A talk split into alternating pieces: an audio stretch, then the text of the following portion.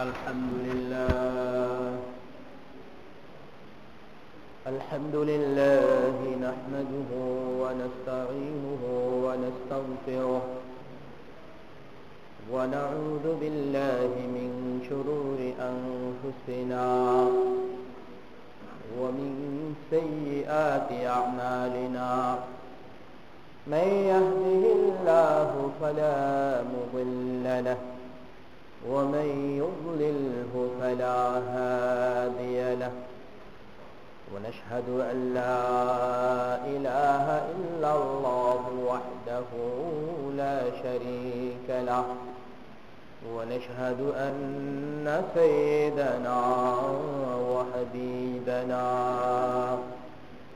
ونبينا وصفينا محمد أرسله الله بالحق بشيرا ونذيرا وداعيا إلى الله بإذنه وسراجا منيرا. فقد قال الله تبارك وتعالى وإذا سألك عبادي عني فإني قريب. أجيب دعوة الداعي إذا دعان. وقال رسول الله صلى الله عليه وسلم إذا سألت فاسأل الله وإذا, وإذا استعنت فاستعن بالله. إن الله وملائكته يصلون على النبي. يا أيها الذين آمنوا صلوا عليه وسلموا تسليما. درد إبراهيم بري اللهم صل على محمد وعلى آل محمد. كما صليت على إبراهيم وعلى آل إبراهيم إنك حميد مجيد. اللهم بارك على محمد وعلى آل محمد كما باركت على إبراهيم وعلى آل إبراهيم. إنك حميد مجيد সম্মানিত উপস্থিতি আল্লাহ তাবারকার দরবারে লাখো কোটি শুক্রিয়া আদায় করছি যিনি আমাদেরকে পবিত্র মহারম মাসের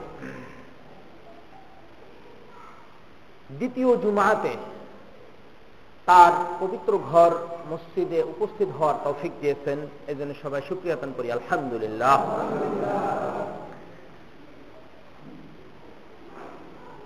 পবিত্র মাহে মহারম মহারম মাস, আরবি বছরের প্রথম মাস।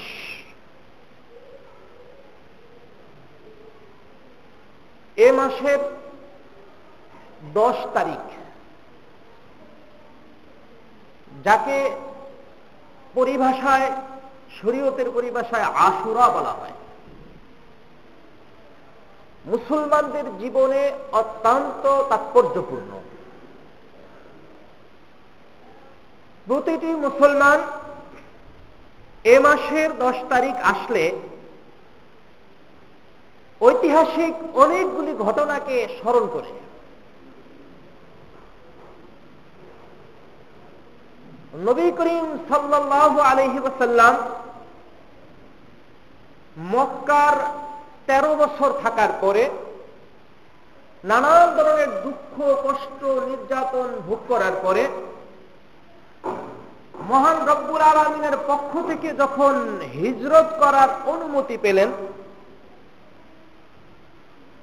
এখন আমি তোমাকে অনুমতি দিলাম মদিনার পরিবেশ এটা মুসলমানদের অনুকূলে, যেখানে মক্কার লোকেরা তোমাদের সহযোগিতা দূরের কথা, তোমাদেরকে বিরোধিতা করেছে এবং নানাভাবে তোমাদেরকে কষ্ট দিয়েছে, সেখানে মদিনাবাসী তোমাদের আগমন উপলক্ষে খুশির বন্যা বইয়ে দিয়েছে।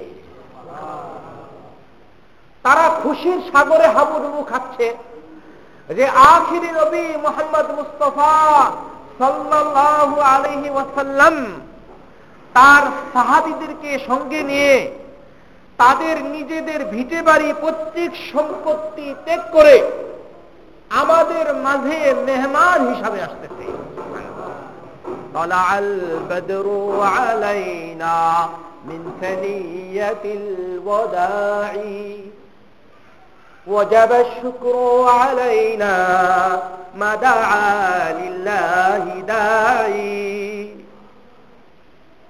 খুশিতে নবী করিম সাল্লাহ আলহিমের আগমনে তারা এই ধরনের আরবি কবিতা পড়তেছে যে নবীকে পেয়েছি মানে আমরা আকাশের তাপ পেয়ে গেছি সুভান আমাদের মদিনার বুকে আকাশের তাপ উদিত হয়েছে সুভান অতএব কারণে যেই নবী আমাদের মাঝে নিয়ামত স্বরূপ এসেছেন, এটা আল্লাহর পক্ষ থেকে নেয়ামত, অতএব এই নেয়ামতের সুক্রিয়া আদায় করা দরকার। একদম কড়ায় গন্ডায় সুক্রিয়া আদায় করেছেন এবং মহাজের সাহাবিদের যে ধরনের সুযোগ সুবিধা দেওয়া দরকার, তারা যাতে তাদের হারানো সম্পত্তির জন্য কোন ধরনের আফসোস তাদের মনের ভিতরে না থাকে। তারা যে সম্পত্তি রেখে এসেছে মক্কায়, তাদের প্রত্যেক ভিটে বাড়ি এইগুলির ব্যাপারে তাদের মনের ভিতরে কোন ধরনের যাতে দুশ্চিন্তা না হয়, না আসে, এই জন্য মদিনাবাসী মহাজেরদের সেইভাবে সবকিছু ব্যবস্থা করে দিলেন। একজন একজন দুইজন মানুষ না। অনেক সাহাবিরা হিজরত করে গেলেন মদিনায়। সম্মানিত উপস্থিতি। এইবার নবী করিম সাল্লাহ আলহি ওসাল্লাম দেখতেছেন, মদিনার ভিতরে আশেপাশে যে সমস্ত ইহুদিরা বসবাস করতেছে, তারা আশুরার দিন রোজা রাখে। এই সম্পর্কে আল্লাহ নবীকে তখনও পর্যন্ত কিছু জানাননি। নবী করিম সাল্লাল্লাহু আলাইহি ওয়াসাল্লাম জিজ্ঞেস করতেছেন, মা হাদাল তাসুমুনা? ও মেরা এক মদিনার ইহুদিরা তোমরা যে দ্রশী মহরম আশুরা দিবসে রোজা রাখো, এই রোজাটা তোমরা কি উপলক্ষে রাখো? নবী করিম সাল্লাল্লাহু আলাইহি ওয়াসাল্লামকে তারা জবাবে বলতেছে এটা একটি মহান দিবস। অত্যন্ত মর্যাদাপূর্ণ আমাদের ইহুদিদের ইতিহাসে। এটা একটি গুরুত্বপূর্ণ দিন। এটা কীভাবে গুরুত্বপূর্ণ হলো? তারা নিজেরাই বলতেছেন, আনজাল্লাহু ফিহি মুসা ওয়া কওমাহু ওয়া হজরত মুসা আলহিসালাম তিনি মিশরে যখন দাওয়াতি মিশন চালু করেছেন, তখন এক পর্যায়ে গিয়ে মিশরবাসী হজরতে মুসা আলহিসালামকে মিশর থেকে বের করে দিচ্ছেন। হিজরত করা আপন মাতৃভূমি থেকে বের হয়ে যাওয়া, এটা অনেক নবীদের সুন্নত। ও নবী মোহাম্মদ, তুমি যে শুধু মক্কা থেকে বের হয়ে আসতো এমন না। হজরতে মুসা নবীও কিন্তু নিজের মাতৃভূমি মিশর ছেড়ে তাকে সফর করে দূরদেশে যেতে হয়েছে। মিশর থেকে যখন রোয়ানা করেছেন, মুসা আলাই সালাতামের রোয়ানার খবর। ফেরাউনের কাছে যখন পৌঁছে যায়, তখন ফেরাউন তার লস্কর বাহিনীকে পিছন থেকে পিছন দিক থেকে পাঠিয়ে দিল। যাও, মুসার সামনে নীল নদী আছে। মুসা কখনো ওই নীল নদী পার হওয়ার মতো কোন নৌকা অথবা লঞ্চ স্টিমার পাবে না। তোমরা হয়তো মুসার বাহিনীকে দুনিয়া থেকে বিদায় করে দিবে, অথবা তাদের সলিল সমাধি হবে। ওই নীল নদীর ভিতরে তারা ডুবে ডুবে মরে যাবে। এ কথা কে বলতেছে? রাম বলতে রাখে আল্লাহ, কন্যাকারাকে মারে কে? ওই ফেরাউন তুমি যে বলতেছ, মুসার মুসার বাহিনী সেখানে লঞ্চ পাবে না, নৌকা পাবে না স্টিমার পাবে না, তারা ওই নদী পার হতে পারবে না। হয়তো আমাদের ধাওয়া খেয়ে আমাদের হাতে মারা পড়বে, অথবা নদীর ভিতরে চুবে চুবে মারা যাবে। ও ফেরাউন, সেটা কিন্তু মুসা আর মুসার কৌমের ভাগ্যে জুটবে না, ওইটা জুটবে তোমার আর তোমার কৌমের ভাগ্যে। পিছন দিক থেকে শত্রু বাহিনী দেখে মুসার যে সঙ্গী সাথীরা ছিলেন, তারা বলতেছেন, ইন্না তোমার সাথে আমরা তোমার সঙ্গী হয়ে আজ মনে হয় আমাদের দুনিয়া থেকে বিদায় গ্রহণ করতে হবে। এই তো ফেরাউনের বাহিনী আমাদেরকে ধরে ফেলবে। হজরতে মুসা আলাই সালাম বলতেছেন, কাল্লা কাল্লা এই তোমরা তো টেনশন কেন করো? এত পেরেশানি কেন করো? এত পেরেশান তোমরা কেন হও? আমার সাথে আমার রব আছে। রব আমাকে রাস্তা দেখে দিবেন। কীভাবে এই নীল নদী পার হয়ে যেতে হয়? সেই দিনটা ছিল কয় তারিখ? মহরম মাসের দশ তারিখ। ওই দিনটা ছিল আসরের দিন। যেই দিনটা আমাদের সামনে আসতেছে হজরতে মুসা আলাই সালাম তাকে আল্লাহ রাব্বুল আলমিন বললেন যে তুমি, তোমার হাতে কি আছে? মুসার হাতে কি থাকতো একটা? লাঠি থাকতো। মুসা, তোমার কাজ শুধু লাঠিটা দিয়ে নদীর বুকে একটা বাড়ি দেওয়া, বাকি কাজ আমি আল্লাহ করে দিব। হাজরতে মুসা নবী ওই নীলদরিয়ার মধ্যে যখন লাঠি দিয়ে একটা বাড়ি দেন, সঙ্গে সঙ্গে এই পার থেকে ওই পার পর্যন্ত জয়েন্ট করে আল্লাহ রব্বুল আলমিন একটি বিশাল রাস্তা তৈরি করে দেন। রাস্তা দিয়ে পার হয়ে হজরতে মুসার বারো গোষ্ঠী, বারোটা দল, বারোটা রাস্তা দিয়ে পার হয়ে গেল। এবার ওই রাস্তার উপর উঠল কারা? ফেরাউনার লস্কর বাহিনী নিয়ে। যখন মাঝামাঝি চলে আসলো, ও রাস্তা কিন্তু আমার নির্দেশে হয়েছে। না হয় এরকম সমুদ্রের মাঝে রাস্তা হওয়ার কথা না। আমি তোমাকে এবার নির্দেশ দিলাম, এবার সমুদ্র আর নদী, তুমি নদী হয়ে যাও, রাস্তা তুমি দূর হয়ে যাও। সব কয়টি? ফেরাউনের বাহিনী সহ গোটা সব বাহিনী মরে সরকার হয়ে গেছে। কারও কোনো লাশের অস্তিত্ব পাওয়া যায়নি। শুধুমাত্র আল্লাহ রাবুল আলমিন এই দ্বারা ইসলামের বিরুদ্ধে দিনের বিরুদ্ধে এবং নবীদের বিরুদ্ধে ওলামায় গ্রামের বিরুদ্ধে যারা যারা আপনার ষড়যন্ত্র করে, তাদেরকে দৃষ্টান্তমূলক শাস্তি দেওয়ার জন্য এবং এই শাস্তিটাকে এই দুনিয়ার স্বৈরাচারদেরকে দেখানোর জন্য আল্লাহ রাবুল আলমিন হজরতে মুসা আলী সাল্লাহামের বিরুদ্ধে যে এসেছিল, ওই ফেরাউন, ফেরাউনের লাশটাকে আল্লাহ সংরক্ষণ করে রাখছেন। সেটা এখনও পর্যন্ত কোথায় আছে? মিশরে আছে। পিরামিড আকারে আছে। ওই দিনটা ছিল কোন দিন? বলেন না কেন? আশুরার দিন। মহরম মাসের কয় তারিখ? মহরম মাসের হজরত মুসা আলহ সালাম তাকে এবং তার কৌমকে আল্লাহ রব্বুল আলমিন নীল দরিয়া থেকে এই দশ তারিখে নাজাদ দিচ্ছেন সুহান আল্লাহ যদি রাস্তা তৈরি করে না দিতেন, তাহলে তাদের পরিণতি কি হতো? ওই ফেরাউনের এবং তার লস্করদের পরিণতি যা হয়েছিল তাই হইত। এবার ইহুদিরা বলতেছে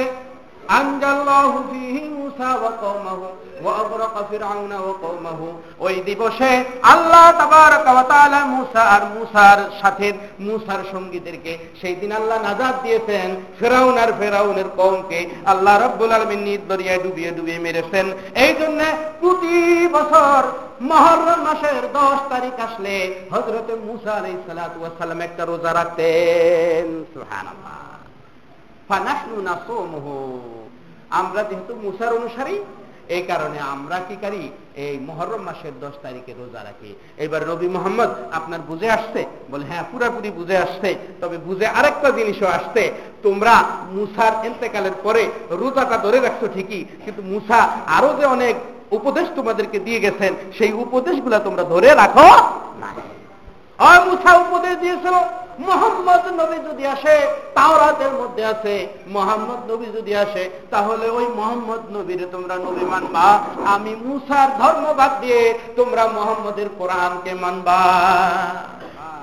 কিন্তু তোমরা এখন সেটা করো না। মুসা আমার ভাই, মুসা আমার ভাই। নবী হিসাবে সকল নবী ভাই ভাই মুসলমান হিসাবে সকল মুসলমান ভাই ভাই, মুসা নবীর অনুসরণ করে যদি তোমরা রোজা রাখতে পারো তাহলে আমি নবী মোহাম্মদ এবং আমার উম্মতরা মুসার অনুসরণ করে রোজা রাখার জন্য বেশি উপযুক্ত। রোজা রেখে। নবী করিম আলাইসাল্লাম বলেন, এই, আজকে সকালে যারা না খাইছ, তারা কিছু খায় না। রোজা রেখে দাও। নবী নিজে রোজা রাখলেন। সাহাবিদেরকে রোজা রাখার নির্দেশ দিলেন। বলে, তোমরা তোমাদের সন্তানদেরকেও রোজা রাখাও যাও। আজকে থেকে এটা ঘোষণা করে দিলাম। তখন থেকে, তখন তখনও পর্যন্ত এই মাহে রমজানের রোজা ফরজ হয় এই রোজাটা রাখা তখন ওয়াজিব করে দিচ্ছেন নবী। কি? কি ছিল তখন? ওয়াজিব। ওয়াজিব ছিল। সম্মানিত উপস্থিতি এবার নবী করিম সাল্লাহামকে বললেন, সাহাবিরা, যে আল্লাহ রসুল, বুঝলাম দশ তারিখে রোজা রাখতে হবে, মুসার অনুসরণ করে। কিন্তু আপনার উন্মত রোজা রাখার ব্যাপারে একটা ফজিলত চাই কি লাভ হবে সেটা মুসার অনুসরণ করলে তো একটা লাভ আছে হ্যাঁ নবীর অনুসরণ করলাম, আপনার অনুসরণ করল। কিন্তু একটা সুনির্দিষ্ট লাভ আপনি বলেন, যে লাভের প্রতি খেয়াল করে আমরা অনেকে রোজা রাখব। যেমন মাহের রমজানের রোজার সম্পর্কে লাভ কি? যে মাহের রমজানের রোজার পুরস্কার স্বয়ং আল্লাহ তার নিজ হাতে দান করেন। মাহে রমজানের রোজা যে ব্যক্তি ইমানের সাথে রাখে, তার পিছনে সব গুণা মাফ হয়ে যায়। তাইলে আপনি আমাদেরকে শুনান তো, এই আশুরা দিবসে একটা রোজা রাখলে কি ফজিলত? আল্লাহ নবী বলতেছেন, সৌমু ইয়াউমু আশুরা, সৌমু ইয়াউমি আশুরা ইউকাফিরু সানাতাল মাদিয়া।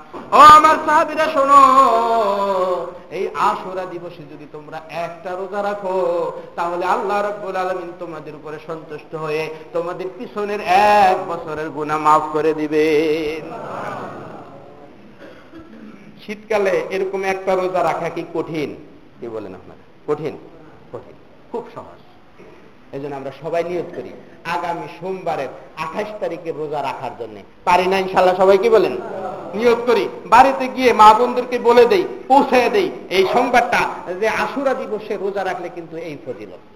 তবে আরেকটু কথা এখানে বলতে হয়, নবী করিম সাল্লাহ আলহি ওয়াসাল্লামকে এক সাহাবি আবার কিছুদিন পরে প্রশ্ন করে বসলেন আল্লাহ নবী, আপনি তো সর্বকাজে ইহুদিদের বিরোধিতা করতে বলেছেন। ইহুদিরা যদি এই দিক দিয়ে চলে, তো আপনি বলছেন ওই দিক দিয়ে চলতে। ইহুদিরা যদি এক আদর্শ গ্রহণ করে, তো আপনি বলেছেন তাদের উল্টা আদর্শ গ্রহণ করার জন্য। এইবার আশুরা দিবসে রোজার ব্যাপারে তো আপনি ইহুদিদের অনুসরণ করে ফেললেন। আল্লাহ নবী আপনার আগের বক্তব্য, আর বর্তমানের কাজ এই দুইটা কিন্তু এক হইল না। নবী করিম সাল্লাহ সাল্লাম পড়ে গেলেন মহাবিপদে।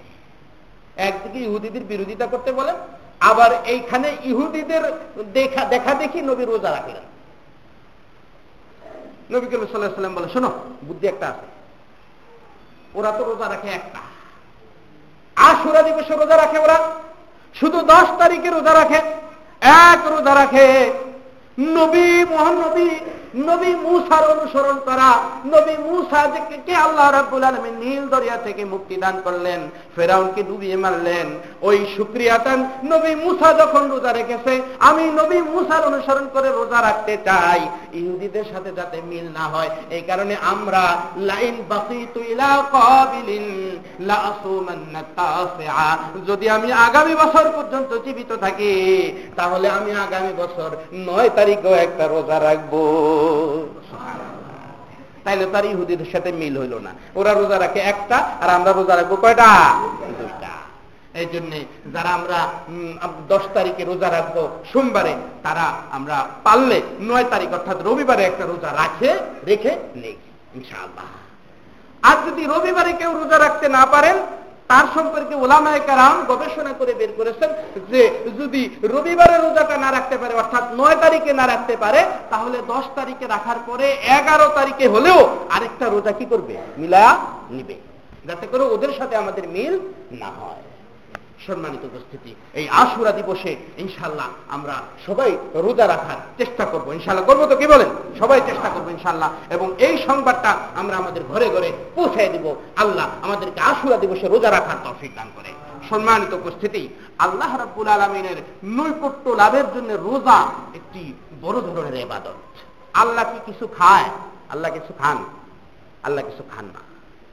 রোজা না রাখা মানে আল্লাহ, তুমি যেরকম খাও না, তুমি এরকম দিনের বেলা না খাওয়ার নির্দেশ দিয়েছ রোজার জন্য, এই জন্য আমরাও তোমার সাথে একটু না খেয়ে থাকলাম। তোমার ফেরস্তাদের সাথে একটু আমরা কিছুক্ষণ না খেয়ে থাকলাম। আমরা গরিব দুঃখী, যারা টাকা পয়সা পায় না কিছু খরিদ করে খেতে পারে না। অভাবের কারণে তারা এক বেলা দুই বেলা তিন বেলা না খেয়ে থাকতে হয়। আমরাও তাদের সাথে মিল করার জন্য তাদের দুঃখ, দুর্দশা, বেদনা ক্ষুদার যাতনাটা যে কত বেশি কঠিন সেটাকে বোঝার জন্য আমরাও একটু না খেয়ে থাকি। সম্মানিত উপস্থিতি। আল্লাহর খাস বান্দা হওয়ার জন্য নফল রোজা বেশি রাখা দরকার। আল্লাহর খাস বান্দা হওয়ার জন্য, আল্লাহর খাস অলি হওয়ার জন্য নফল নামাজ বেশি বেশি পড়া দরকার। আল্লাহর নবী বলেন, আল্লাহ তাআলা করেন, আমার বান্দা আমার নৈকট্য অর্জন করার জন্য সবচেয়ে উৎকৃষ্ট এবং সবচেয়ে প্রধান মাধ্যম হলো ফরজ আমলগুলি করা। বান্দা যখন ফরজ আমল করার পরে, যখন আবার নফল আমল শুরু করে দেয়, তখন বান্দা তার রবু ইলাইয়া, তখন বান্দা আমার দিকে অগ্রসর হতে থাকে আরও কঠিন বেগে। বান্দা যখন আমার দিকে এক হাত পরিমাণ অগ্রসর হয়, তখন আমি তার দিকে দুই হাত বরাবর অগ্রসর হই। বান্দা যদি আমার দিকে যদি এক বিগত পরিমাণ অগ্রসর হয়, আমি বান্দার দিকে এক হাত বরাবর অগ্রসর হই। বান্দা যদি আমার দিকে হেঁটে হেঁটে এসে আসে, তো আমি বান্দাকে দৌড়িয়ে গিয়ে তাকে স্পর্শ করি বলে মানে আমার রহমত বান্দাকে গিয়ে স্পর্শ করে। সম্মানিত উপস্থিতি। আল্লাহ নবী বলেন, আল্লাহ তারা বলতেছেন, হাদিসে কুদ্সি, যত বেশি নফল এবাদত করবে, তত বেশি বান্দা আমার নৈকট্য অর্জন করবে। ফরজ এবাদত তো সাধারণভাবে সকল মুসলমানই করা কর্তব্য। কিন্তু নফল, এটা অতিরিক্ত। যেমন ধরেন, একজন লোক যদি আপনি কামলা নেন, আপনার ডিউটি করার কথা বিকাল পাঁচটা পর্যন্ত। কামলা যদি সন্ধ্যা সাতটা পর্যন্ত ডিউটি পালন করে তাইলে আপনি তার উপরে একটু সন্তুষ্ট, বেশি হবেন কি কম হবেন? বেশি হবেন না? কারণ ডিউটির উপরে সে ওভার করছে। আর ওভার ডিউটি সাধারণ ডিউটির চেয়ে ওভার ডিউটির মূল্য কম না বেশি? ওভার ডিউটিতে টাকা বেশি দেওয়া হয় পারিশ্রমিক বেশি দেওয়া হয়। সম্মানিত উপস্থিতি, ফরজ আমল যেগুলি, সেগুলো তো আমরা অবশ্যই করব, অবশ্য পালনীয়। সেটা না করলে বিপদ আছে। এরপরে যদি নফল করি, কিছু ওভার ডিউটি করি, তাহলে আল্লাহর আরও বেশি নৈকট্য অর্জন করতে পারব ইনশা আল্লাহর যত বেশি নৈকট্য অর্জন হবে, তত বেশি আমরা আল্লাহ রাব্বুল আলমিনের মহাব্বত আমাদের অন্তরের বিষয়ের ভিতরে পাবো।